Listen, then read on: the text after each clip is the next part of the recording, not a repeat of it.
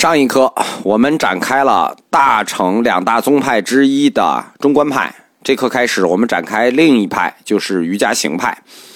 大乘瑜伽行派又叫唯识派，兴起于公元四世纪。我们在上一课的最后介绍了婆罗门教在向新的宗教方向印度教转移，这个他们兴起就在同一个阶段。瑜伽行派，什么叫瑜伽行？瑜伽它的本意是把架子架到牛的脖子上，用来控制牛。我在佛教诗词课里头讲过，禅师里有大量的放牛歌，有的放牛歌一首就是十首作为一组，用牛来比喻调制心性，它实际就是瑜伽的本意，瑜伽行的本意。瑜伽它后来被中国转译为相应，从基本含义上来看，相应这个词跟止观是有关的。因为我们现在佛教哲学课还没有讲到这个修定学和慧学这块儿，止观呢，止就是定学，观是在定中思维。所以瑜伽它在佛教中是作为相应之意，首先指的就是止观。很显然，止观它是一种禅修方式。另一种解释呢，瑜伽行这个词来自于瑜伽，或指瑜伽之行，是指休息瑜伽。总之。瑜伽行是围绕瑜伽安立起来的，瑜伽其实也是一种修行方式，就是甭管是两这两个理由哪一个得名，我们都知道瑜伽行派它是跟修行方式直接相关的派别，它又叫唯识派。唯识唯一的唯认识的是唯识，直译叫唯了别，它是瑜伽行派的基本思想观念，在印度。婆罗门外道六大外道，或者说人家婆罗门教叫正统六派，我们叫人家六大外道。就正统六派中有一派叫瑜伽派，瑜伽派呢就是以瑜伽修持为本，主张调制身心与神我相应。印度教里的瑜伽派是比佛教里的瑜伽行派要早得多的。它是否影响到瑜伽行派不可知，但是呢，后期瑜伽行派的理论确实反向影响到了六道里的瑜伽派，所以我们认为这两派是有关系的。早期瑜伽行派的宗教思想或者说它的宗派思想是由三位大师传出的，就是祖师弥勒菩萨、无住菩萨、世亲大师。这里头有两个菩萨，一个大师，是因为世亲没有做菩萨。世亲最早是部派佛教大师。弥勒菩萨是瑜伽行派自己认定的祖师，他所著的是《瑜伽师地论》《大乘庄严》呃经论颂、辩中边论颂这三部。但是这三部书都是由无著菩萨传出的，就是没人见过弥勒菩萨，是由无著菩萨传出的。然后呢，接着是无著菩萨自己写的。设大乘论，这个非常有名，《大乘阿毗达摩集论》。最后呢，是无著的弟弟是钦大师写的《唯识三十颂》《唯识二十论》《大乘成业论》等等。这八本书吧，就构成了瑜伽行派早期的最基本的经典。后期作品主要有，呃，玄奘写的《成唯识论》。《成唯识论》呢，这个就奠定了中国唯识宗的理论基础。瑜伽行派后期的主要是两套大书，一套是陈那的，就是陈那论师所写的《极量论》，他就开创了瑜伽行派向极量论发展的方向，史称新因明学。因明就是逻辑，实际就是新的佛教逻辑学。还有法称论师写的《极量论》的呃论释，叫《适量论》。瑜伽行派，它最早是在中印度兴起的，但是不是在摩羯陀国，它是在中印度的叫做阿瑜陀国兴起，后红传到西北印。西北印呢，也是无著世亲大师的故乡，然后又向南流布，因此瑜伽行派跟大乘佛教的基本流布方式是一样的，它形成了在西北方和南方两个宗教基地。加上，因为它最早兴起于中印度，所以它比大乘佛教的基地多一个。它还有一个就是中部中印度三个弘化中心。瑜伽行派这三大宗师之间呢是有师承和亲属关系的，就是弥勒菩萨是无著的师傅，无著是世亲的哥哥，是这么一个关系。其中弥勒是实地菩萨，未来佛；无著是传承其唯识学的唯一弟子，而世亲又是无著的亲弟弟。也是他的主要弟子。其实他还有一个弟弟，呃，一直在小乘部。无助有两个弟弟，所以这就是无助世亲呃弥勒的师承关系。我们先说一下弥勒吧，弥勒它的意义叫慈氏，慈祥的慈。我们在有些那个寺庙里会看到慈氏殿、慈氏阁，指的就是弥勒殿。呃，慈氏五论实际就是弥勒五论。弥勒他出身于婆罗门家庭，后出家为佛弟子。他先于佛入灭。据佛典说，弥勒入灭后升兜率天，居十地菩萨位，是十地最后边菩萨。就是说，他要成佛，他最后一任他还没没成佛，后补，所以叫一生补处菩萨。他在等着等着成佛，简称补处菩萨，因为。他在这个出发心的时候，我们说这个大乘修行三个阶段，第一个阶段要发起。他在出发心的时候就发誓不吃肉，因此得名慈氏，慈悲的慈。在瑜伽行派的弥勒、无著、世亲三位宗师中，无著和世亲是历史人物，这是毫无疑问的，没有争论，是真人。但是弥勒菩萨的身份是有争议的，就是说他到底是不是真人是有争议的。在佛教历史上，一般认为弥勒菩萨就是这个写这三本书的这个弥勒菩萨，就是那兜率天的弥勒菩萨，就是未来佛。但是呢，在学界或者说学者立场上看，一般有两说。一说呢，说根本就没有弥勒菩萨，这弥勒菩萨呢是假托无助假托之名，并非真有这么一个人，是无助自己编出来的，是无助世亲无助编的。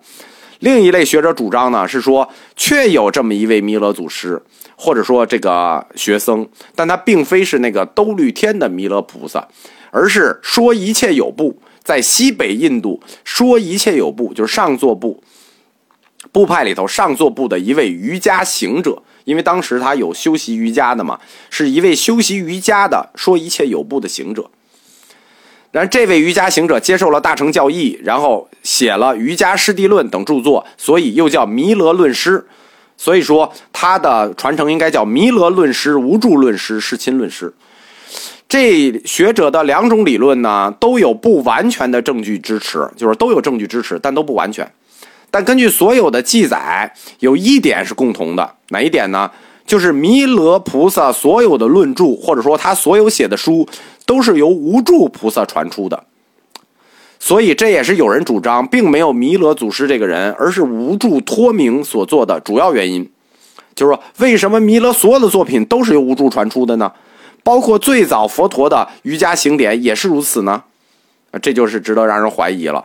所以说，一般公认无助菩萨才是实际上的印度瑜伽行派的创教创派宗师。弥勒菩萨他的论著，我们在汉地有五种，叫弥勒五论；在藏传那个地方叫慈氏五论，就是《瑜伽师地论》《大乘庄严经论颂》《辩中边论颂》《中边分别论颂》《能断金刚波若波罗蜜经论颂》和《分别瑜伽论颂》。这个呃，藏地的这五论，这是汉地五论，和藏地五论不一样，就是有三种是不同的，有两种是一样的。就是藏地的五论，叫《大乘庄严经论颂》《辩中边论颂》《现观庄严论颂》《法性分别论颂》《大乘究竟要义论颂》，这是藏传五论。呃，我们前面说的是汉传五论，前两个《大乘庄严经论颂》和《辩中边论颂》是一致的，后三论不一样。在汉传里呢，有这个能断呃有能断金刚波尔波罗蜜经论颂，呃，藏传里没有。我们讲一下这个无助菩萨的生平吧，因为这个弥勒菩萨这一个传说人物嘛，这不好讲。无助菩萨他这个明确的历史人物，音译为阿僧伽，他是公元四世纪下半叶到公元五世纪上半叶在世的。这个时间段呢，正处在印度基多王朝的盛期。在这个时候，法显正好是去印度取经，什么意思呢？就是第一次写佛国记的法显来了。唐僧没来，但鸠摩罗什还在。无助呢？他出身于婆罗门家庭，最早他是于说一切有部出家的，就是跟这个那个弥勒说弥勒是这个说一切有部的瑜伽行者方，就是部派是一致的。无助菩萨最早是得小乘空观，后来呢，这个成为小乘圣者，但是他自己觉得这个教理不究竟，理论不究竟。他意欲深入，于是遂发禅定。这个禅定这个东西，看来一定要讲。我们后面在这个佛教哲学里讲一下吧。这个四禅，这个怎么一个甚深禅定，怎么进入甚深禅定？无助呢，他就逐渐进入甚深禅定，发起神通，上兜率天，向弥勒菩萨询问法义。他是询问完法义回来之后，他就回来就就看不上小乘了。回来之后，他就回小向大，转向大乘。回到这个娑婆世界之后，就开始修习止观。呃，仍然是通过四禅误入大乘空观，成为大乘圣者。然后呢，他成为大乘圣者之后，又再次上兜率天，请弥勒菩萨下到人间传法。然后弥勒菩萨呢，下到人间是传法了，但是还是就传了他一个人。那传给他讲了十七地经和瑜伽师地论。无助又把这两本经转传其他人，由此无助菩萨就在印度。依佛陀与弥勒的言教，开宗立派，开创了瑜伽行派，成为与龙树菩萨齐名的又一位大乘佛教创派大师。就是中观派创派大师是龙树，瑜伽行派创派大师是无著。在无著的晚年，他的弟弟世亲大师已经是当时部派佛教中的领袖人物，是说一切有部的 Number One。他不仅造论弘扬小乘法义，并且激烈批判大乘，直指大乘非佛说。然后呢，这个你想，他的哥哥是大成的瑜伽行派的创派大师，弟弟是小成的这个 Number One 论师，这个不行啊。于是无助他就设下了一个方便，什么叫设下了方便？说就就设下了一圈套，诱导世亲回小向大，皈依了大成。就是最后他弟弟确实就就按他哥哥的想法皈依了大成，这件事情对部派佛教是沉重的打击，对瑜伽行派乃至印度大乘佛教是一件重大的事情，因为正是世亲大师皈依了大乘佛教，或者说皈依了他哥哥开创的瑜伽行教，那这个大乘就彻底兴盛起来了。因为无著弘法，它是在中印度和西北印，这跟龙树那个位置差不多啊。龙树是南印和西北印。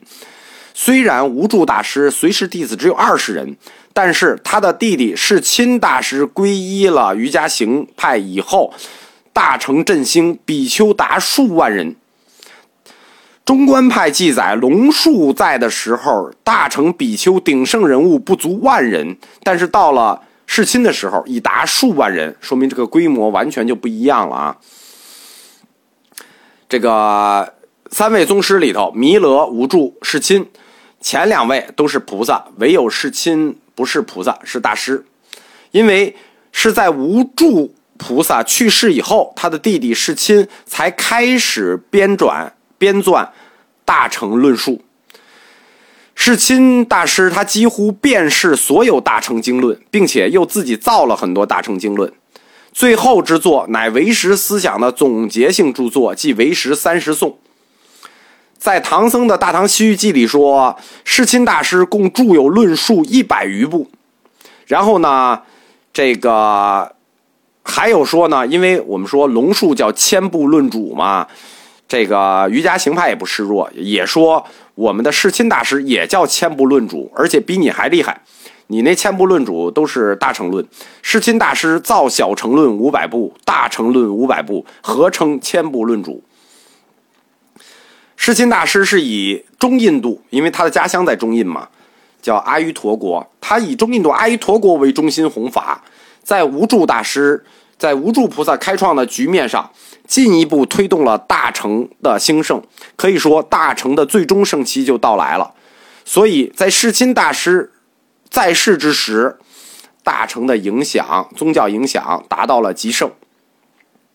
据称，世亲大师一生在印度造寺院六百余处，身边常随弟子一千余人，这跟佛陀差不多啊，千二百五十人聚。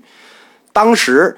整个印度因为世亲大师的推动，大乘比丘已达六万余人，这个六倍于龙树。